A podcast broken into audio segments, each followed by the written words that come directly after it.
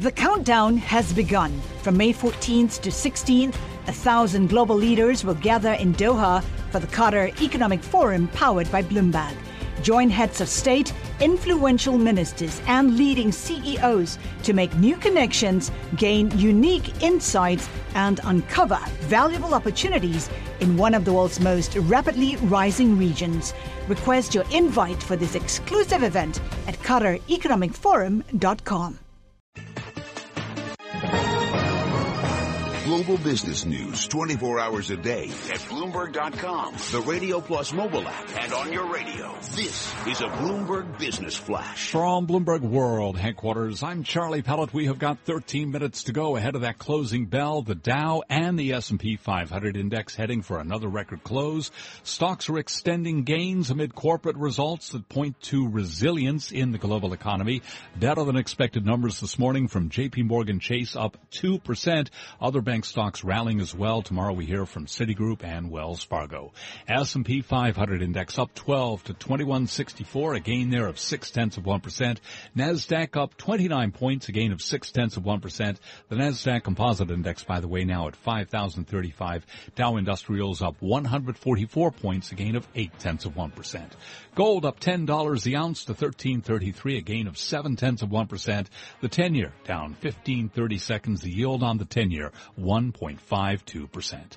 I'm Charlie Pellett. That's a Bloomberg Business Flash. Thank you very much, Charlie Pellett. It's time now for the ETF report. It's brought to you by Sector SPDR ETFs. Why buy a single stock when you can invest in the entire sector? Visit sectorspdrs.com or call 1-866-SECTOR-ETF. Let's go to Catherine Cowdery for the ETF report. Vanguard took in $140 billion in new money in the first half of the year.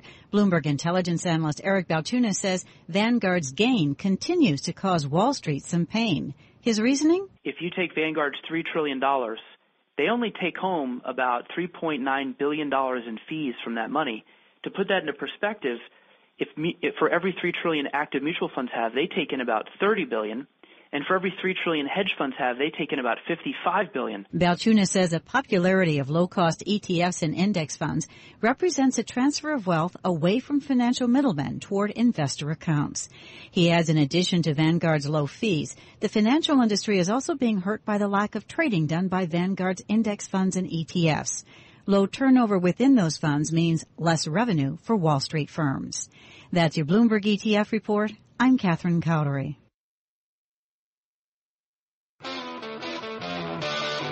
This is Taking Stock with Kathleen Hays and Pimm Fox on Bloomberg Radio.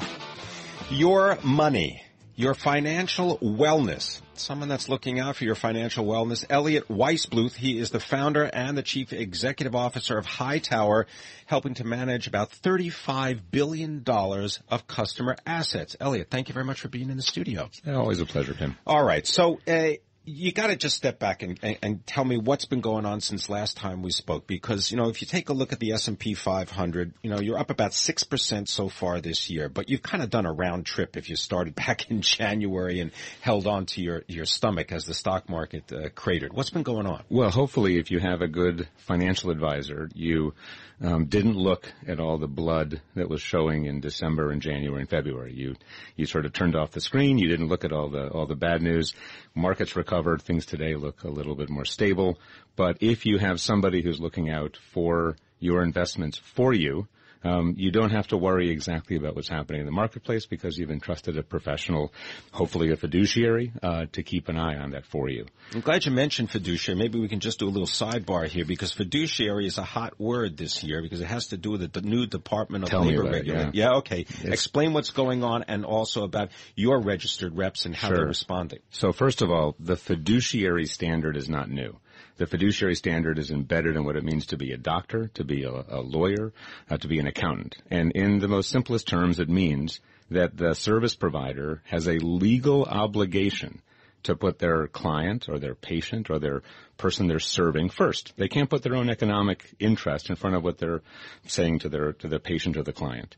So just when you go see a doctor, you don't ever worry that a doctor is prescribing a drug to you because they're getting paid to prescribe that drug. So there's a high degree of confidence in the areas of medicine.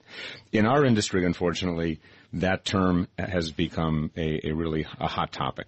Uh, there are, are parts of the industry where there's a fiduciary duty, like Hightower, and there are parts of the industry where people pretend to be fiduciaries, and they're not really fiduciaries. The Department of Labor, unfortunately, has made that even more complicated. Because what they've done is they've tried to redefine the fiduciary duty, and they've done it with good intentions. I, I applaud their intention. But it's kind of like if um, the USDA came out and said, you know, we're going to have vegetarian steak, or we have a new way to kosher a pig. All right. And you kind of look at that and you go, well, how, how, does that work exactly? I'm going to be a vegetarian, but I get to have a steak once in a, once in a while. Well, that doesn't work. You can't be a vegetarian and occasionally have steak because that means you're not a vegetarian.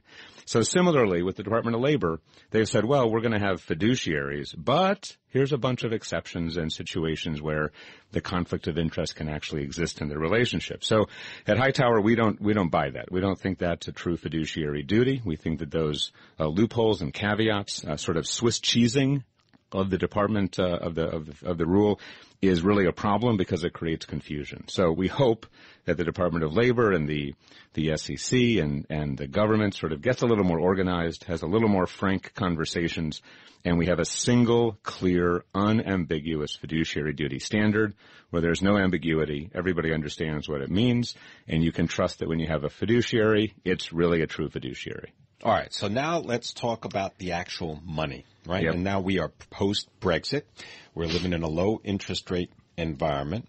Uh, 401ks, IRAs, they are tax advantaged accounts. What should people be thinking about for those kinds of investments? Well, the most important thing they should be doing is is really getting the advice of a third party. And everybody's situation is a little bit different.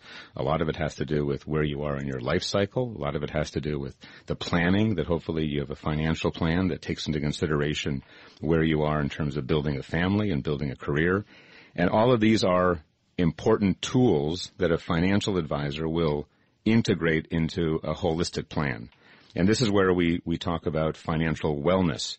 Um, if you have a thoughtful financial plan and a fiduciary advisor, you, you hopefully can, can back away from what happens day to day in the stock market or what happens week to week. And a situation like Brexit happens, uh, if you trust your financial advisor is doing what he's doing, you might have a curiosity about sort of the global uh, economic and political landscape, but you don't have anxiety that it's going to have a have a uh, an impact on your portfolio where you have to actually engage to worry about it.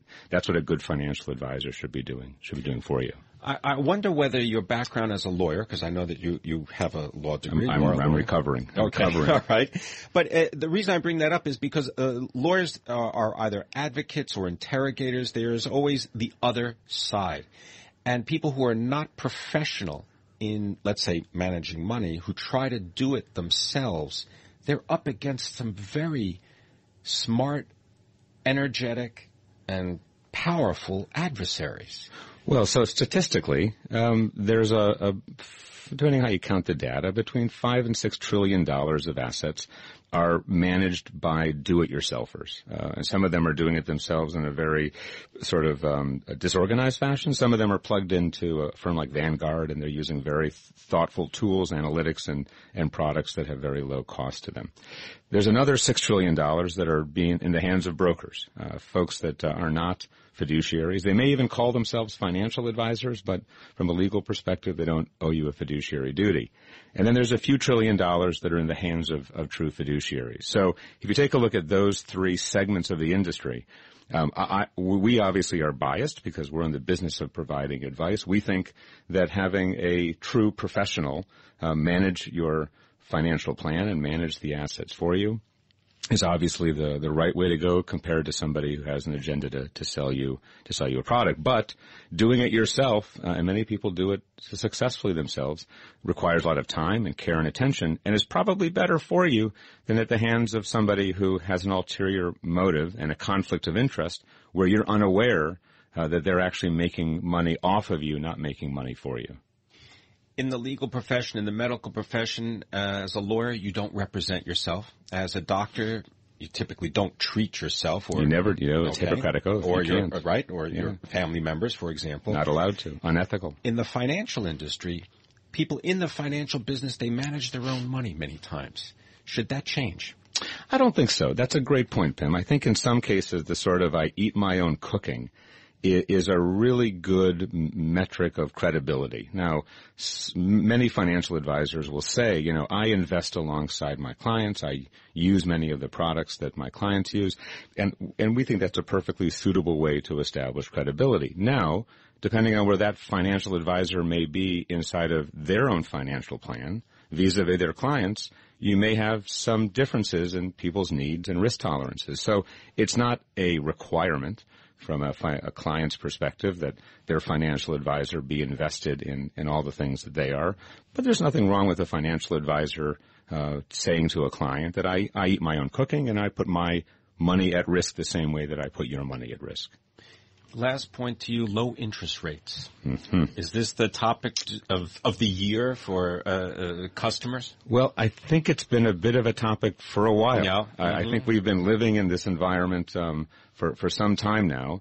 Uh, and again, because I'm not in, in the markets business, I'm, I'm a recovering lawyer and, and uh, do not do not comment on, on rates and which way they're going. But I certainly am surrounded at Hightower by some very fine thoughtful financial advisors that are true professionals in this. And the consensus opinion from a couple of them that are sort of close to close to me is that we're going to be sort of in this environment for at least the near term. And uh, given where we've been, it's, it's not likely to change soon. Thank you very much for spending time and coming into the studio. Elliott Weissbluth is the founder and the chief executive officer of Hightower, helping to manage $35 billion.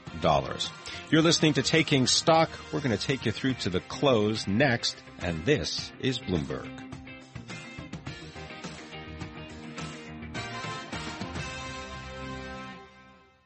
The countdown has begun. From May 14th to 16th, a thousand global leaders will gather in Doha for the Qatar Economic Forum powered by Bloomberg. Join heads of state, influential ministers, and leading CEOs to make new connections, gain unique insights, and uncover valuable opportunities in one of the world's most rapidly rising regions. Request your invite for this exclusive event at QatarEconomicForum.com.